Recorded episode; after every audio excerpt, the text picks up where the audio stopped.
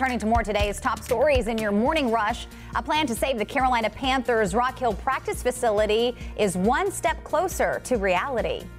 Good Tuesday morning. There is the possibility that the Panthers could continue construction right here at the training facility in York County. This after the county voted four to three to a plan that would allow the Panthers to pay the upfront cost of this facility, then get tax credits from both York County, the city, and the schools.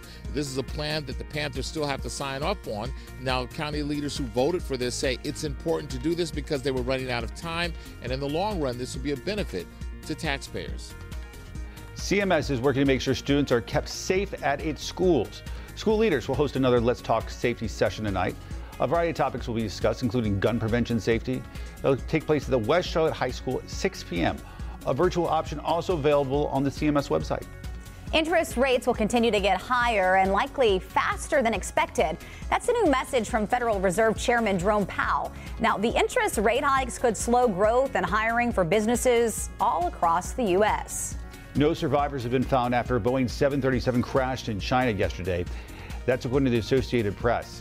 The plane, plane crashed on a, a wooded mountainside yesterday afternoon while carrying over 130 people. It's being considered China's worst air disaster in more than a decade. And that is it for your morning rush.